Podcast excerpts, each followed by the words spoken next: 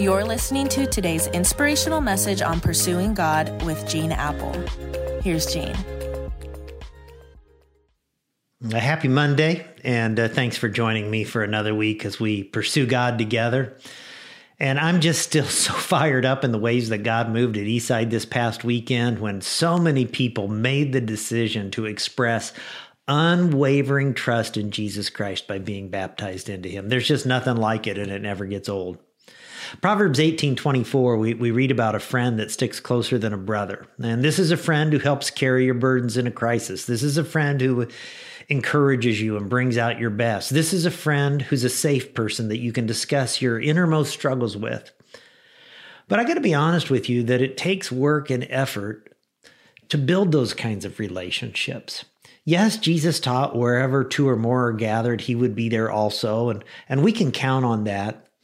But I would add another thought to Jesus' words. This is my own quote wherever two or more are gathered, there you will have conflict of many kinds. Now, how many of you would agree with that statement? So, this week we're, we're going to toggle between James chapter 3 and James chapter 4. Repeatedly throughout this letter, James, the brother of Jesus, deals with relational bumps. James chapter 2 is all about favoritism to the wealthy, the uh, affluent, and dishonoring people who live on the margins. Chapter 3 goes on to talk about how people use their tongues in soul damaging ways sometimes on each other.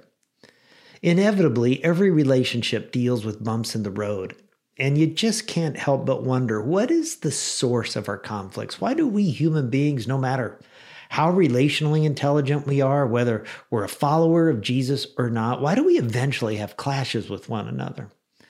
Well, that's the question James begins with in James chapter 4 verse 1 when he asks, "What causes fights and quarrels among you?" And the word quarrels means bitter words. He said, Don't they come from the desires that battle within you? Now, I want you to zero in on that phrase, desires that battles battle within you. If you put that in context and you go back to the last few verses just before it in James 3, you discover that James has been very specific about some of these battles that all of us fight within. He's, he says in verse 14, but if you harbor bitter envy, Friends, if you want to ruin relationships, just start worrying about who's smarter, who's wealthier, who lives in the nicer home, who has the better marriage, bitter envy. Next, James says, but if you harbor selfish ambition, Selfish ambition starts early in life. I remember when our kids were just babies and, and they would let their selfish ambitions be known at two in the morning. From within their crib in the next room, that precious little one who was the object of our affection would feel a tinge of a hunger pain. And at that point, would our precious little treasure say, It's 2 a.m., mom and dad? They have to be tired. This, this would probably be a bad time to inconvenience them, so I'll just lie here and I'll coo softly until their alarm goes off in the morning and remind them that I need a little milk. Not on your life. That baby would scream bloody murder and could care less who in the house or the city hears them. They were communicating, I want milk, I want it right now and Barbara would get up and feed the little one while, while I would lay in bed and diligently pray for her. James says all of our lives, the relational messes we get in, the financial messes we get in, the legal messes we get in, the moral messes, the marriage messes we get in with each other, come from those selfish ambitions that battle within. And maybe the height of our selfish ambition is seen in, seen in James 4 3, where, where he's talking about praying to God. And he says in verse 3 when you ask God, you do not receive because you ask with the wrong motives. That you may spend whatever you get on your pleasures. James, James says, Your prayers are even an attempt to manipulate God to fulfill those desires that battle within you. What a contrast from the way Jesus, Jesus taught us to humbly pray God, may your kingdom come on earth as it is in heaven. May your will be done on earth as it is in heaven.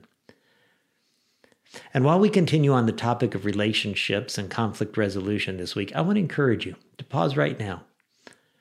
Just think about if you have a strained relationship that you could be praying for this week. God, I pray that we'll be open in the days ahead to how you want to speak to us. None of us get through life without a completely dent free, conflict free relational world. And maybe some of us are have some undealt with wounds that need to be dealt with this week. Help us to grow in this area, God. Thank you for giving us a relationship with you through Jesus and relationships with each other. We pray in Jesus' name. Amen. Catch you tomorrow.